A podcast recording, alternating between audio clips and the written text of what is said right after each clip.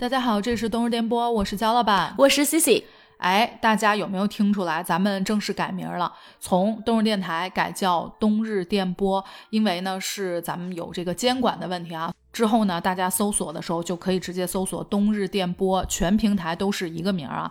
最近啊，我在喜马上面看见有一个热词儿，一个热点话题，就是说这些小的习惯会让你越变越丑。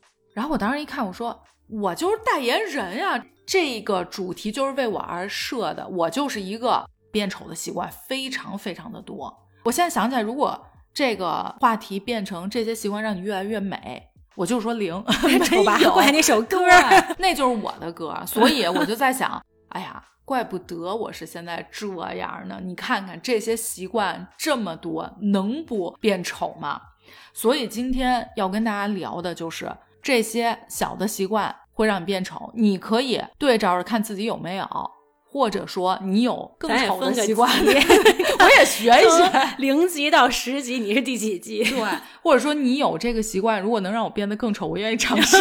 我先说一个啊，首先挤痘这个事儿，其实我一直特别羡慕很多人是完全不长痘的。我说的完全不长，就是恨不得你半年可能长个几几颗，这个不算长痘啊。像我们这种真的很容易长痘的人，常年扒在脸上的这种人，我觉得可能会跟我有共鸣。我呢是因为肤色比较白，一有痘非常明显，就我眼睛一眼就能看见。然后我又有一个毛病是什么呢？我的痘啊，基本红肿的疖子比较少，它都是那种有白头的那种。我呢，如果不去挤它，我总觉得脸很脏。就是今天，如果说我没有挤包，带着一个，比如说三五个这种白头出现，我会觉得跟十天没洗澡、没洗脸一样脏，我就受不了我脏。对，然后呢，我就一定会小手就上了，我就会把它挤掉。然后呢，这个就带来一个什么丑习惯呢？八成不九点八成，要么留黑印儿扒在脸上，尤其肤色白的很明显；要么大红印儿。别人一眼看过去，你就是一花脸猫，就整个脸是花的，因为你尤其肤色白，其实特别明显。你比如说，最近爱在下巴上长痘，你一眼看过去，这个人就觉得下巴怎么感觉颜色跟其他地儿不一样。包括你要是带妆，其实你这一块儿，你要是多打遮瑕，那很明显啊，就这一块厚一块，见不得痘，必须挤，就这手根本就停不下来。我给大家分享一个我这个挤痘经历啊。我之前啊有一次是在大概嘴角往上一点，斜上四十五度角吧，哎不对，是我右侧脸颊跟嘴角平行的这个地方长了一个包。当时呢，我看这个包的时候，我没有任何的波澜，因为我觉得它就是一个普通正常我擅长的包。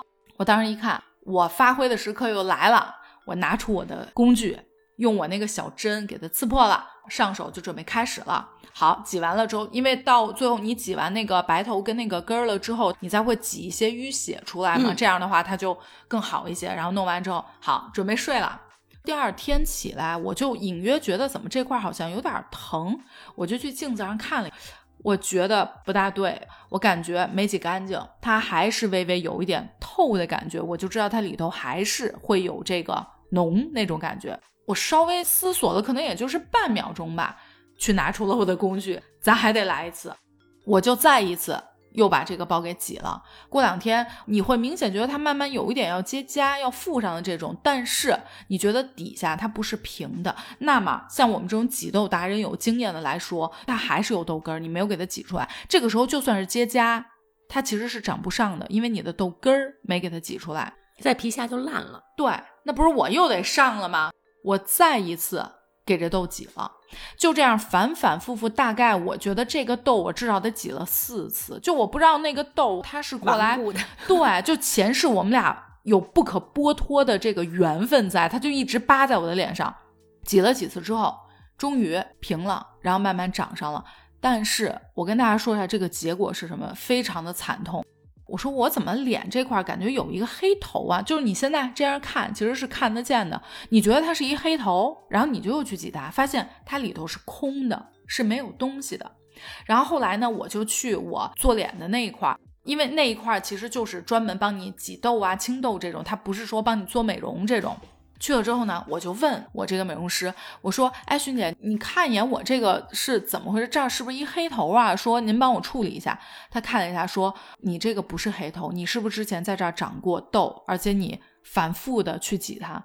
我说是，我说我平时按道理来说手到病除，基本一次可以搞定，但是这个包特别顽固，我几次都没有弄出它的根儿。他说：“你这个回不去了。”就是一个小黑洞，你看着是小黑头，其实不是，因为你已经给它这一块的皮肤组织完全破坏掉，所以它里头是空的，有点类似于像长不上蜂窝孔，对，它长不上了。我说啊，任何东西都解决不了吗？他说暂时来说够点呛了。他说，所以我还是劝你以后别来挤，你就算是留点黑印、红印什么的放血，我都能给你解决。但是你要挤成这种程度是不可逆的，解决不了了，就跟一个疤一样。没错，没错，所以。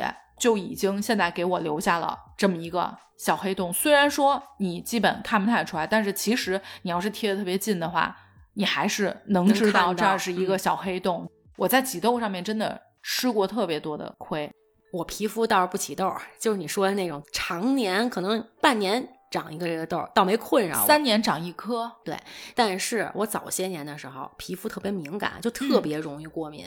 就用什么东西都得先试一下，耐受性特别差，然后过敏了以后呢，还很长时间不能恢复。就你就是现在的我，就完全不能随便去尝试。可我特别愿意去尝试新的东西，不管说是从杂志上也好，或者说朋友推荐。如果说逛个商场，人家说哎拉着你给你试试这种新产品，你真去，我真的会去。去完了以后，我就特别容易，就不用别人给我洗脑，我直接我就想试试，不管这个化妆品它适合不适合我这个皮肤。早些年的话，我是干性皮肤，当然这可能就是控油的。就大油皮是你也得上，但是我就觉得我用着挺舒服的，或者说它的味道我非常喜欢，那我得来一瓶试试，直接就往脸上用。我觉得你的脸就是这么着用坏的，而且很多年。我用完了以后，当时当下这个东西不适合我，我还有点舍不得扔。除非是说，比如说朋友说，哎，你试试这还不错，我用不了，刚好有身边的朋友想去尝试，我可能就送给朋友了。如果没有这样的，放十年，我先放着它，放着它，等我皮肤最近一段还行，就能接受它了，就没有说那种整个脸都会发红，或者说只是半边脸红。对，就是但凡我能再给它用上，我肯定还能再给它使了。甚至有的回家以后，我根本就没有开封，直接就放到冰箱里头了，就是先等着，等用的时候，有可能它已经过期了。这一放可能两年或者三年，那咱也不能扔了呀。我这就直接应用应用哦，只要是不过敏，我连生产日期我都不会去看，就是小市民思想。就是说，如果不看，它就是没过期，千万不能看，不能看，因为你看了肯定用了很多的这种囤的化妆品，它是过期的。但是你要是看了以后，你心里就膈应，你觉得这个就觉得哎呀，我这皮肤就会很担心，明天会不会有事儿，后天会不会有？但是我要没看它，我自己不知道呀，我把它使了，我觉得哎呀，咱们这掩耳盗铃的功夫可真是一级棒。而且如果当时买的时候有优惠，然后现在可能它特别畅销了以后，它价格又涨，有一些护肤品确实会这样。哎呦，那心里窃喜，你看我当时省钱了，这要现在再买一瓶，比现在还贵，占大了，占大了。那这么说起来，我这皮肤可能最近几年我觉得耐受力还行，耐受力还可以。一般人来说的话，脸基本已经烂了，就用这个过期 护肤品，不只是用过期护肤品，还是用有可能不适合自己的。我现在不行，我真的是一点儿都不敢瞎去尝试那乱七八糟的。其实我以前也是一个非常非常喜欢尝新的，就恨不得是美妆博主，每一个东西我都觉得我要去尝试，然后去用用肤感怎么样。之前咱们应该有节目也提过，然后所有的同学都会来问我哪个东西什么的，然后。可能也有可能就是这样，就给我用成那样了。然后现在我是真的完全没那个勇气了。嗯，而且有的时候过了一年或者两年的时候，我可能又想买一个什么新的产品，我就会哎觉得，哎呀，我两年前买那东西在冰箱里，我都给它忘了，还没使呢。那我现在先把这个使了，我再买新的，还有点往回收。嗯，还好一点。就卸妆这个事儿，有一段时间我是恨不得两种，用一个卸妆油，还得用一个卸妆水儿。再用一个卸妆膏，我这几个我都得拿出来，觉得哎呀不使，可能过期时间更长了，都拿出来一层一层的卸。我跟大家说一下，C C 的职业其实是一名京剧演员，就是每天要在脸上上很厚的油彩，所以必须得三重才能卸，没完，还得用洗面奶，甚至最严重的时候。能到洗两次脸，就是你已经卸完了，用嗯三种卸妆的产品用完了以后，再用洗面奶，是那种很洗两遍。非常特崩的那种对，就是恨不得上头再有点磨砂这种，那个皮没让我给洗秃了皮儿，真的，就感觉我对不起那化妆品。那你洗完之后脸有感觉吗？我特别喜欢那种紧绷感，卸妆品用了三个，在磨砂膏加上洗面奶上完之后，你脸红吗？皮肤可能有点受不了，但我心里爽，就心里特别爽，就感觉我这干净了，就跟去美容院没什么区别。我这就是自己给自己做了一个美容。我非常能理解，因为曾经一度我也有卸妆强迫症，就我必须我每天都要使卸妆油，然后使完之后再用洗面奶，然后再加上我有一个不好的习惯，就是我洗脸我手劲儿特别大，搓的特别厉害，所以其实每次弄完你的脸都有点微疼，而且是比较微红的。但是那个时候因为我不是敏感肌，所以我好像没感觉，就是你不知道自己这脸已经被你搓的好像有点红主要咱俩原来是勤快人儿，这要一嗯般这反反复复洗脸洗半个小时，这一般没点勤快劲儿。但是后面我这一下两极分化特别厉害，就甚至到什么就真的是懒了，卸妆油完全不行可以不使，卸妆膏我家里现在啊有一瓶儿，基本上我估计可以直接扔了，因为你一旦打开了以后，你确实半年没使，也就真的是有点浪费了。现在的话，我要是晚上去个夜店回来什么的，清水吧，实在有点 太对不起自己这脸了，就直接用洗面奶一洗，而且就最好挤一点点儿，基本上不太用水冲，赶紧就上床睡觉了，完全没有卸妆这环节了。之前是勤快，你看咱这有点非零即一。然后现在走极端，对这极端呢，现在把我变成什么呢？不是懒，我这是反而对我皮肤好了，对我这养肤呢。都能给自己找着理由，都能自洽。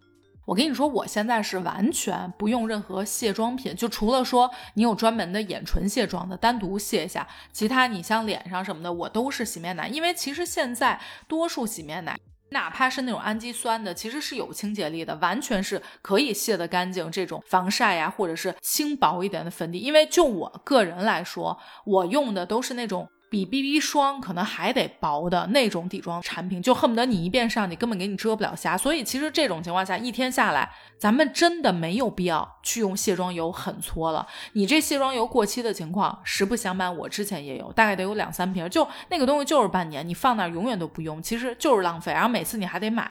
你看我后面这些年都是这样，那你看我皮肤也并没有说好像因为卸不干净怎么怎么样，其实是可以洗得干净的。其实洗面奶如果说是比较大牌儿的，它是很温和的，不是那种把那皮肤洗的倍儿紧绷，感觉这好家伙这皮肤都干巴那种。皂基的那种。但是之前我确实这种好的化妆品咱用不了，咱就得用那二十块钱一瓶儿的，因为它可以把你皮肤给简直，我感觉就恨不得拿洗洁精可以上 脸去去我那油，必须得崩，不崩这个就不好，没洗干净。还得磨砂粒儿，嗯得磨一磨，我感觉我那皮就细了，细粉儿。剥了壳的鸡蛋那种感觉。对，咱这个不管怎么着，咱还卸它，就还洗。你知道我大学的时候有一个朋友，当时我们也是出去玩，然后那会儿不是能玩到特别晚嘛，就恨不得早上六点，你基本六点之后，你比如说你该上课的，或者说该上班的，你不就得去了吗？连轴转没有时间。对我那个朋友，我们一起打车回去，因为他说他要回家换个衣服，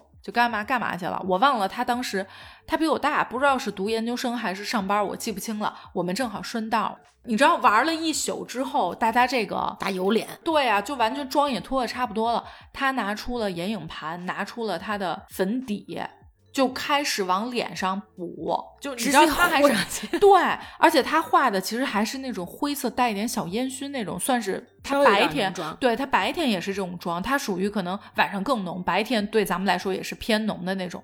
我就盯着他，我说你一会儿回家不是换个衣服洗个脸？或者冲再一下，出去嘛感觉精神一点儿。他说不是，来不及，我必须就回去换了衣服，就得赶紧走了。我就问了一个问题，我说：“那今天晚上你会早点回去吗？”他说：“看情况。还有局呢，再往脸然后上糊一糊。然后我当时就问他，我说：“你是每天基本都这样吗？就是说直接往脸上盖？”他说：“差不多，就可能三四天都是这样。”我都震惊了，我看着他，然后我就在想，我特别想知道他卸了妆皮肤状态。他会不会比如眼睛周围有色沉呀，或者说长痘痘呀，或者是毛孔非常大？但是由于他真的化的妆比较浓，你看不太到他具体的皮肤状态。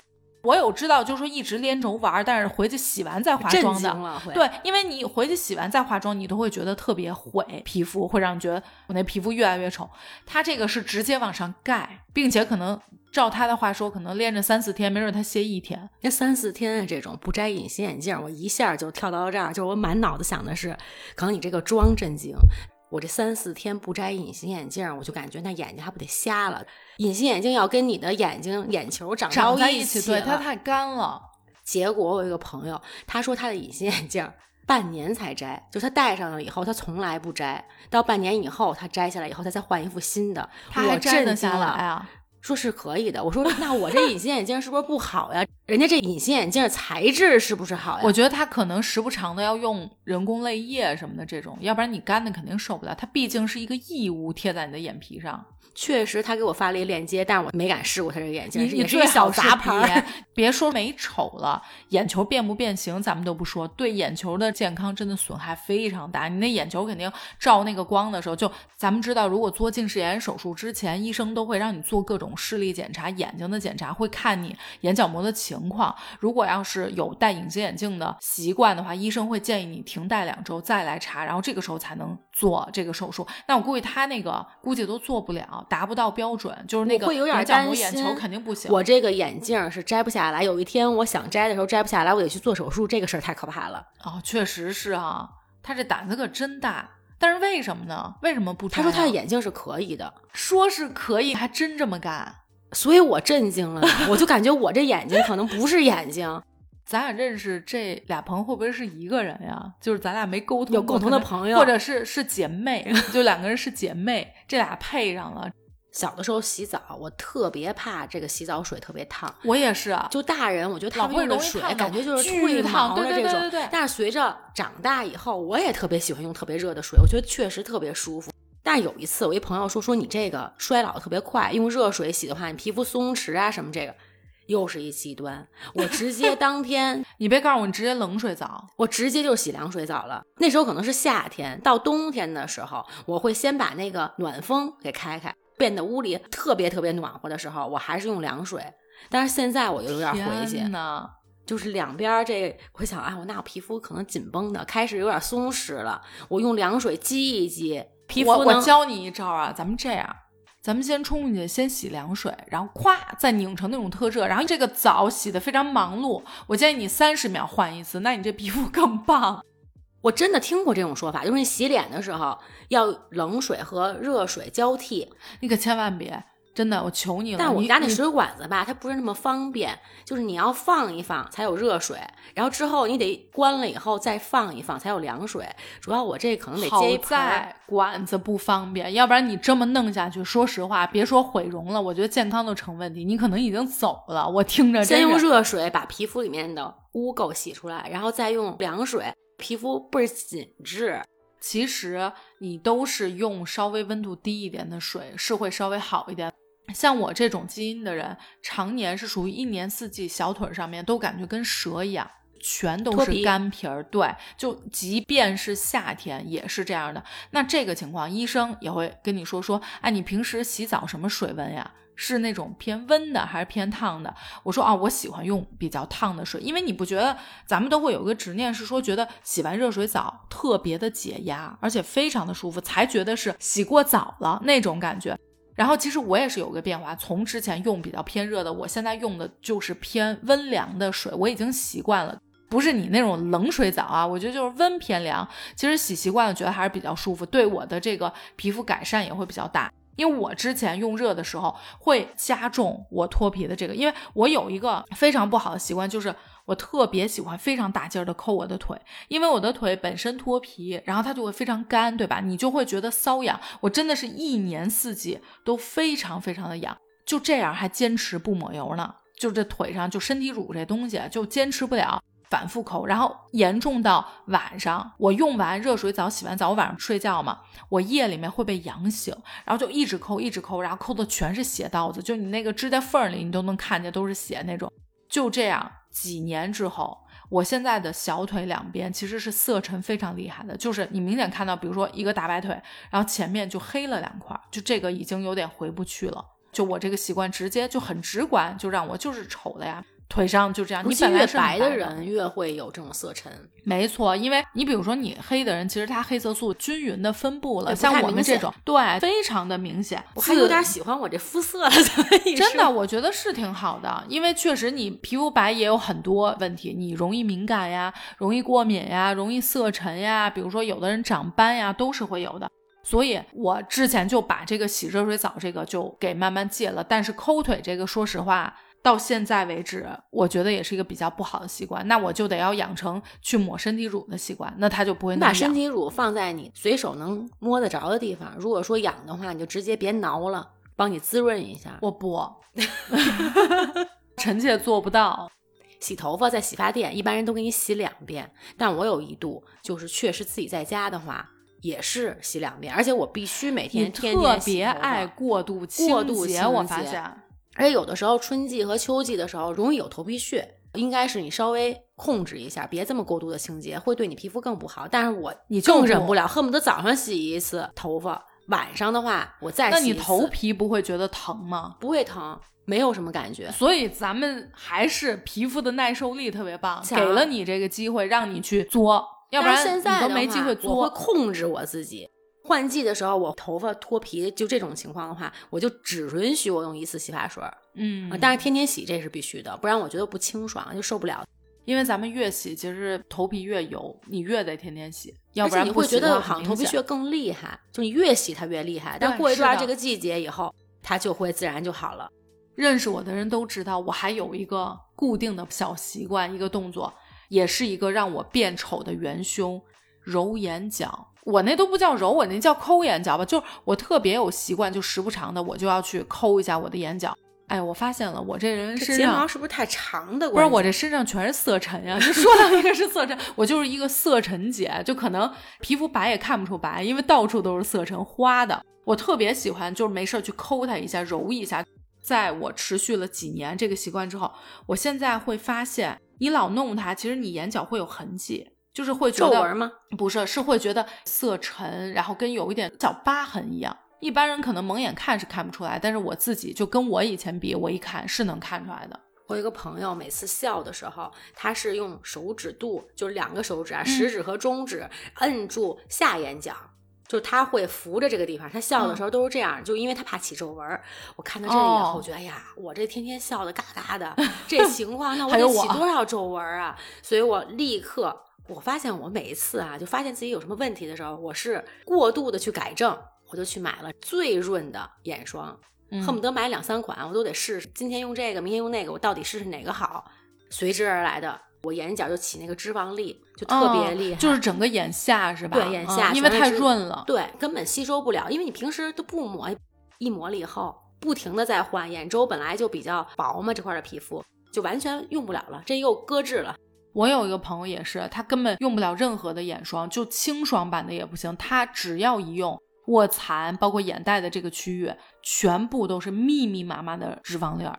其实我也不用眼霜，我现在也不用了，就因为嗯我自己这个眼睛它是不耐受的，我妈一直说我是什么呀？说我发现了你就是抠抠掐掐，抠抠掐掐，一会儿弄一下眼角，一会儿撕一下手皮，一会儿摸一下脸，就是非常多这种小动作，而且在她看来就是莫名其妙的小动作。就是你为什么要做这个动作？就是它的意义到底在哪儿？你比如说，你今天是肩疼，你稍微给自己捶一捶，这个是有一个意义的。就是你做这个事儿是干嘛？我认真想了一下这问题，我说可能不干嘛，这就是我吧，就是比较特别。就是 如果要是别人说啊揉眼角、撕手皮儿什么的啊，那这就天生是他太励 志了。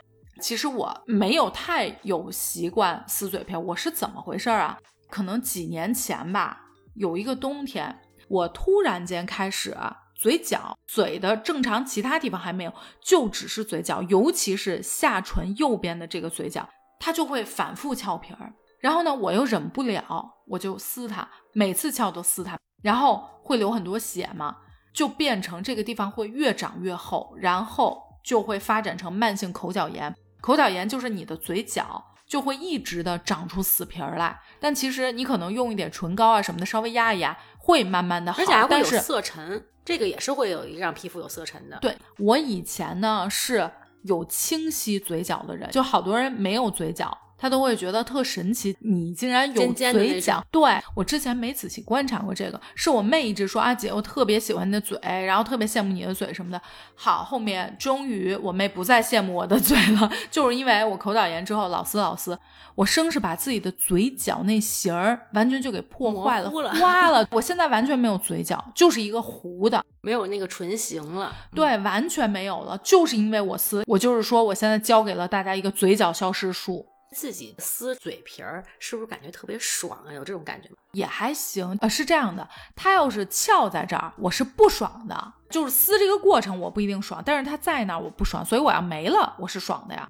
那时候上学的时候，我好朋友刘婷儿，她这必须得撕着嘴皮儿，尤其是做题的时候，就这个数理化，人就在一边儿写一边儿另一只手就在撕嘴皮儿，就是你看着人受不了，马上就要出血了，你会说，哎，你别撕了，不行，你要不撕这嘴皮儿，你感觉这道题做不出来，哦，这是你智慧的一个源泉。的 智慧的源泉。就是你只要一撕，而且是真的撕下来流血了，这题我就会做，就给我这种感觉。但他有那么多嘴皮儿可撕吗？就是嘴上这个一层一层。其实后来我想明白了，人家这是人工的磨砂膏，你像咱们平时有时候还磨一磨，对吧？这直接撕下去，我这重长，可能这个皮肤是不是就 你确实挺能自己给自己缓解，我就下不下去这狠手？要不然我也想重新新生一下。冬天的时候，你如果把这个嘴皮儿给撕了以后，又不怎么能抹润唇膏，巨其实会疼疼，嗯然后它会烂。喝汤的话，你一烫特别疼啊，像橘子这种根本就不能吃，因为这种带酸的这种皮肤就非杀的会疼。当然，这种我觉得是一种解压、舒嗯缓紧张的一种方式。特别紧张，像有些人可能抠手，对或者说是身上结痂了以后，我会抠这个痂，就是变成一种我无法控制，觉得心里非常爽。就你明明知道这也会疼，我抠了以后，我之后可能长上更困难，但是控制不住自己。其实抠这个嘎巴儿这个我也有，就如果它要长成一嘎巴，我根本就等不及。就比如说像我挤痘的时候，它不是慢慢愈合，它有的也会结一层痂，我忍不了让它自己掉变成我这就必须抠我就看它差不多了，我就得给它抠下来。但你抠下来以后，它是会不平的，对，就你长不上了，它之后是会有一个坑儿的。那我也得抠。我妹其实也有这问题。我妹啊，她是那种咬手，比如说边上有这个角质，她是直接咬的。我小的时候是咬指甲，就小学的时候啊，后来没有刻意的去戒它，不知道怎么着就好了。我从来不用指甲刀剪指甲，我都是自己用拿手撕嘴。哦，不是拿手撕，用嘴咬。然后关键是我想起来一个事儿，小的时候有一次，我爸检查指甲，就希望孩子这个手都是剪得干干净净的。看到我姐的这个就说：“你这个是该剪了的，因为我们家都是短指甲，觉得比较干净。”一看我的巨秃无比，他说：“哎，你什么时候剪的指甲呀？”我说我没剪指甲，他说那你这个怎么感觉跟剪过似的？我说我咬的，然后我爸当时都震惊了，还夸我，关键是我觉得他这个教育可能有问题，说比我剪的还干净，对，还齐，说真行，我觉得我被鼓励了。我是有朋友一直到大学，一直到现在咬指甲对都有咬指甲，然后我呢是会撕，我是撕手皮儿，越撕越严重，而且这个就跟我绞指甲的时候特别爱脚边上死皮儿一样，越绞越长。在撕手皮儿的同时，就是撕倒刺儿手皮儿的同时，我又有一个妄想症。我记得之前好像节目里面有提过，我心里面会想，比如说这个皮儿它是在我的指甲根部，我撕的时候会不会它连连连连到我的整个身体，然后最终是从我这耳朵边儿，或者是从一脚底下，对，就是一个恨不得三米长的皮儿。我记得之前好像也是在，是不是有一期节目我提过？多年之后，我可能大学的时候，我朋友介绍给我日本的一个，我忘了那个漫画家叫什么了，他画的一个漫画，就是那种全都是暗黑的。其中有一小节儿，就是这个女孩有各种被害妄想症，其中有一个就有这撕手皮儿，跟我这个想的一模一样，就一样的对，然后她就画出来全身，你知道吗？撕到最后恨不得是十米这个手皮儿，然后撕撕撕完就变成火柴人儿，越来越我想小，到没有笔，小的时候一直在撕，撕完了以后这个铅就能出来那种笔，哦，就有点像老式的眉笔，也有这种，我有印象。这一撕好，全身蜕皮。我这是一个蛇人变的，我长期觉得自己是蛇。你看我的腿常年有那样，然后我确实会有换季会脱皮的情况，真的是蛇再。加上这手直接就给你换肤了，哎呀，好羡慕！这我有点舍不得，我有点怕疼。竟然会羡慕我这种，你也是赢了。但是我自己下不去狠手。我小时候有一度就是我喜欢谁，当然你就要给它撕皮儿是吧？不是撕皮儿，我是会咬人。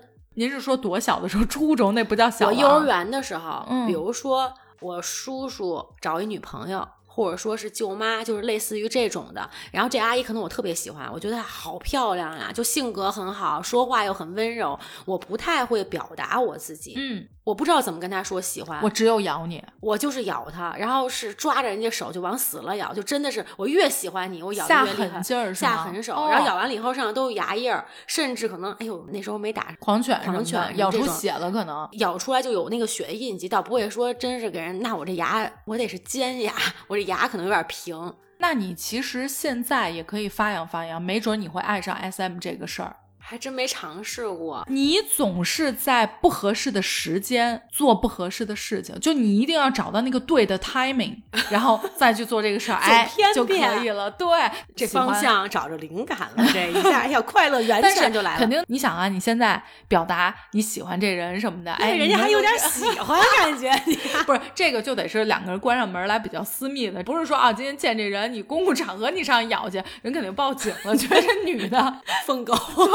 我小的时候真的是会把我舅妈给咬哭了，不松牙。因为你不是真的，好像说嘴底下留着劲儿呢，不是，你真的很就小孩也不太会用劲儿，这应该是在我幼儿园的时候。你舅妈现在还跟你联系吗？够呛吧？我当时女朋友没成为舅妈，说不行，这家孩子不行，这老咬人，再给我吃了。我真怕你给我吃了。你会不会对这种人肉有特别的偏爱？尤其我这种比较香的这种白白胖胖的，白白嫩嫩的，不行，你有色沉，怎么着？色沉我都不配被嫌弃，吃了吧？嫌弃。我不知道舅妈有没有听咱们节目，舅妈也好，或者说曾经舅的女朋友也好，人家本身是浑身上下特别透白的，现在就在手或者胳膊上清晰的色沉，就是那疤牙印儿肯定有。这种东西恢复不好了之后，真的是会有的。是的，我从初中开始眼睛就不好，但是那时候还不爱戴眼镜，觉得好像戴眼镜不好看，所以一直老是眯着眼睛看，直到我眯着眼睛也看不见的时候。不得不戴眼镜的时候，嗯我才戴上眼镜。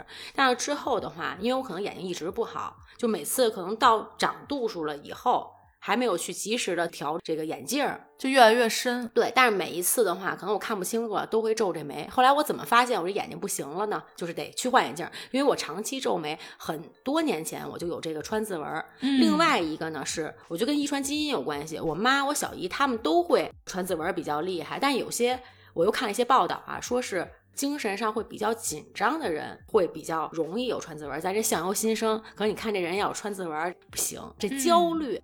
因为你老是去牵动这一块的肌肉，它慢慢时间长了，它陷的那个地方也会有记忆，就会这样。因为我的表情肌肉跟我的抬头肌就这块非常的发达，别人睁眼睛就是正常的这种睁，我其实睁眼睛的时候会带着我的挑眉的这块肌肉一起往上抬，所以久而久之，我这个额头上面也是有纹路的。我一下就想到小的时候，咱们画那个老头儿，什么一定得画三道线三道线，那就是我，那就是我。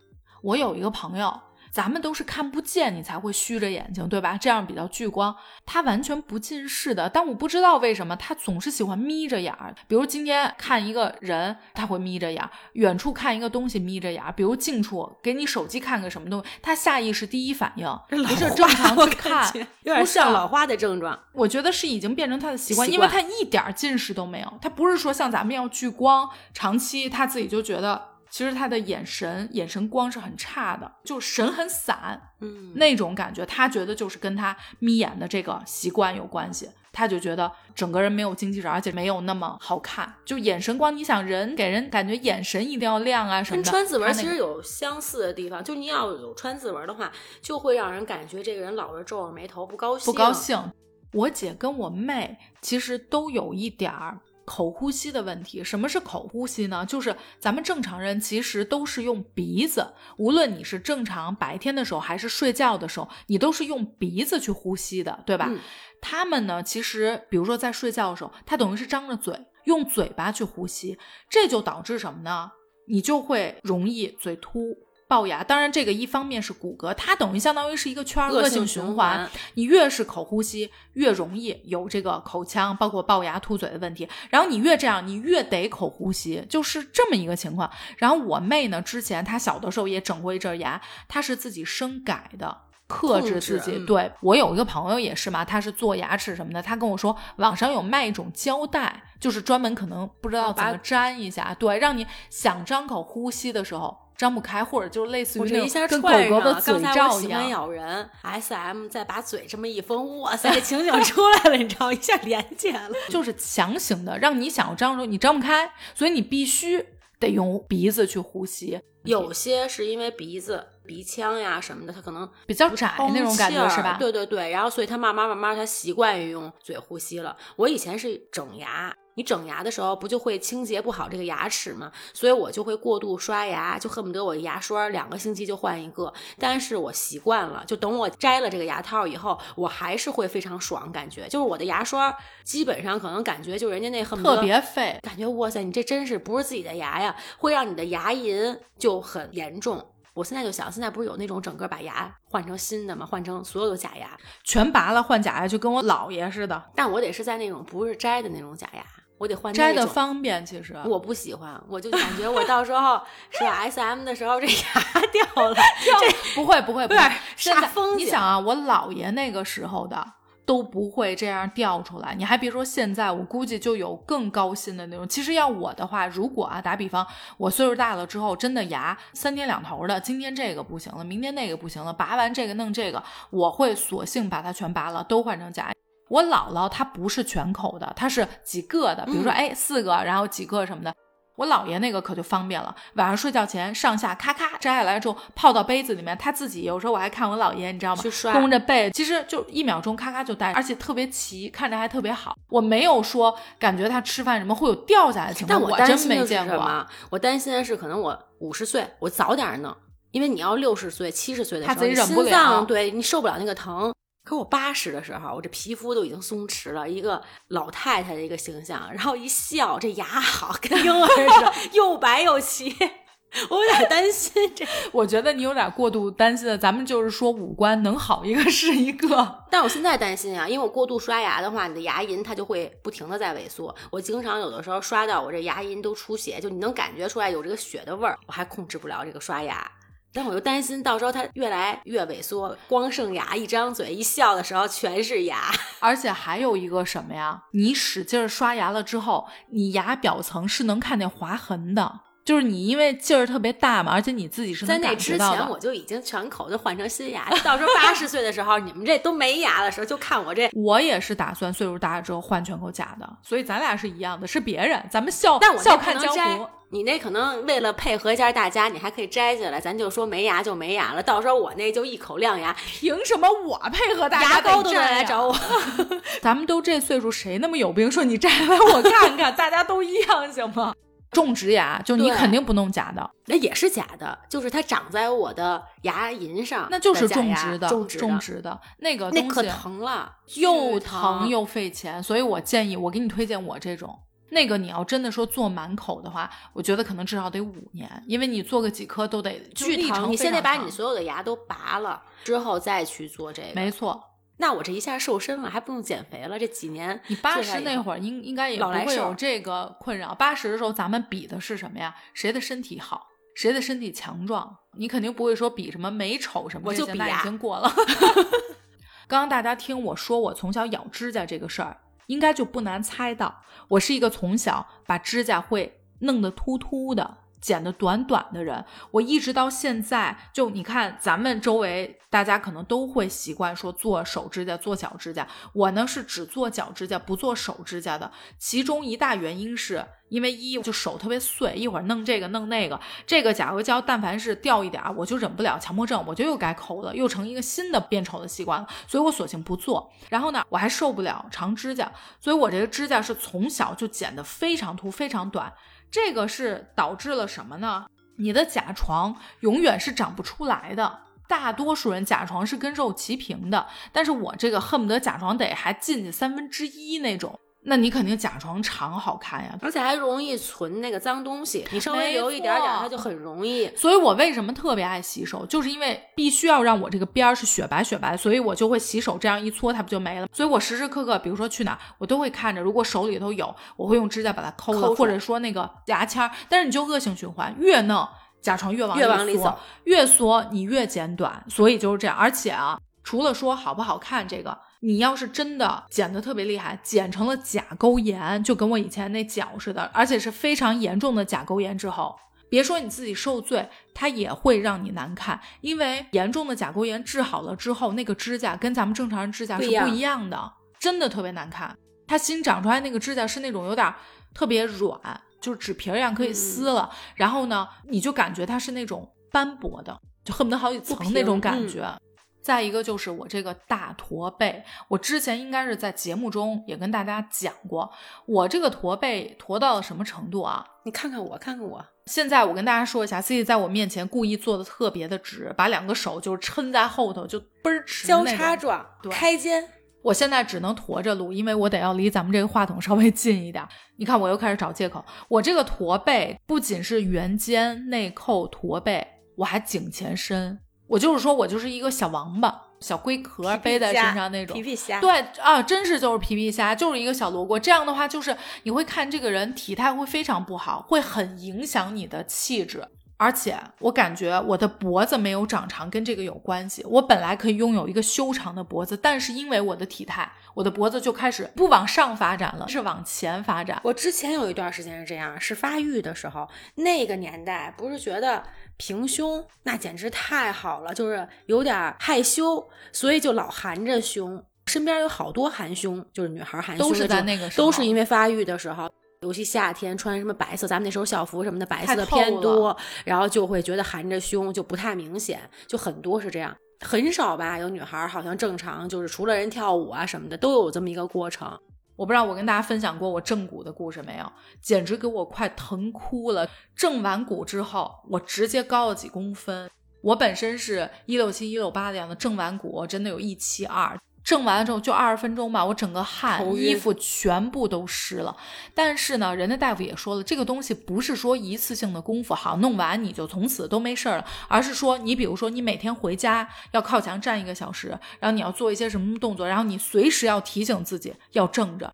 我觉得最有用的办法就是你自己每天可能要做不同的动作，然后包括去健身房，对必须要锻炼你背部的这个肌肉，它嗯一定是肌肉强壮起来了才能行。我其实之前健身房也练过，哇，真的，我这可能真的挺严重的，所以非常疼。就无论是正骨的方式，健身房的方式，撕心裂肺的疼。我这几年因为玩手机，老是低着头，在床上躺着也是，就靠一个靠垫儿，好像也是头是低的。我特别想找一个，现在是不是网上也有呀？能把这个手机挂起来，让我抬着头，在车上，在地铁上，我这直接仰头四十五度的时候放着手机看，也不太合适。青春疼痛文学，四十五度角的悲伤。咱们出一个能把手机挂在床头上这东西，然后都能吊在天花板上，这是不是应该？我觉得放购物车也没有 人买，就除了你，你下单一千件行吗？咱们就自己人从赚自己人天上往。下一拉一个架子，然后还能调节。我这抬头每天，这以后我这你这成仙鹤了，感觉不用睡觉了，每天必须熬夜了。有一个能让我抬头看手机的，哪儿有时间睡觉呀？本来这熬夜可能现在熬到两三点，这直接就天亮了。熬夜也是一个真的会让咱们慢慢变丑的一个习惯。虽然说现在大家都有，看我这，黑眼圈儿，嗯，常年熬夜。我还有一个是我特别爱坐着，我是一个非常非常爱坐着的人，能坐着我就不会站着，这个就导致什么呢？屁股就会非常扁，就我本身天生哪儿都是肉，就是屁股上没有肉，就非常扁平臀，完全没有屁股。然后我还爱坐，坐着吧，不仅臀特别扁，你坐时间长了之后，你就会发现你的这个腰两侧多出来两块肉。我本身身形是 X 沙漏型身材，本身呢就是有胯的，然后呢，它在胯两边给你多两坨肉，你就想象一下，有两个小馒头安在你胯的两边有两个对，有两块肉。但即便是这样，我还是选择得坐着，还是坐着 舒服。我发现我这两年啊，没那么爱笑了，不像小的时候，就每天都哈哈哈哈哈这样的。刚好我一好朋友就说起，哎，你发现了吗？我不会笑。其实我心里特别高兴，但是我从来都不会笑不出来笑不出来。另外，照片的话，他回忆他从小到大照片就没有笑着的照片，就他心里可能想着也想笑，他就不习惯这个微笑的动作。有一度我是因为怕脸上长皱纹儿，因为太爱笑了，觉得这个面部动作太大了，所以我会控制不让自己那么笑。但最近几年，我每天早上洗完脸呀，或者说可能去个洗手间，就这种情况，我都会看一下镜子，就对自己笑一下。甚至有的时候可能会有点紧张的时候，我在车里开车到一个地儿，然后我会打开镜子，对镜子里的自己微笑一下，我觉得会让自己真的是。缓解一下压力、焦虑，就所有的东西，我觉得一个微笑确实能改变你很多。虽然会长皱纹吧，但是让你整个看起来是嘴角慢慢能上扬的。嗯，就是变成了微笑唇，是吧？对，就是你自己也会很开心。尤其是我心情真的是不好的时候，就你看看镜子里，然后会缓解一下你自己，就是你心情都会变得有点不一样。而且你会爱上自己，是吧？我看你已经有点爱上，就觉得自己哎呀，怎么这么美啊？越看越美。那我跟你不一样，如果我要是每天照镜子看自己一眼，对自己笑，我一照镜子就嗯，就是会被被自己吓着，谁呀这么丑？而且你刚刚形容那个画面，让我觉得有点瘆的，尤其是夜里的时候起来，每天有见起来，然后你们又长头发，散着头发起来。眼睛眼睛转左，看那个镜子，然后对自己笑一下，就这种一咧嘴。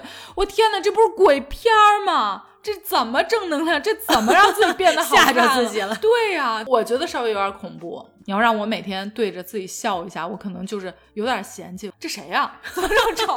强化自己这个，你别教我那乱七八糟的方法，一点都不好。但我这个方法真的是有效的，就以前我也不会。不是说像咱们，比如说看看自己的妆容呀，是真的就只看自己微笑，专心致志的看自己。对，不是说这个表情好看与难看，而是看的真的是自己那个微笑，就会让你好像，如果你有压力的时候，你会放松一点。然后另外这种，我觉得是在神态上也会让你舒缓。慢慢慢慢的话，我觉得是不是会显我身上？我这现在是不是温柔点？感觉有没有？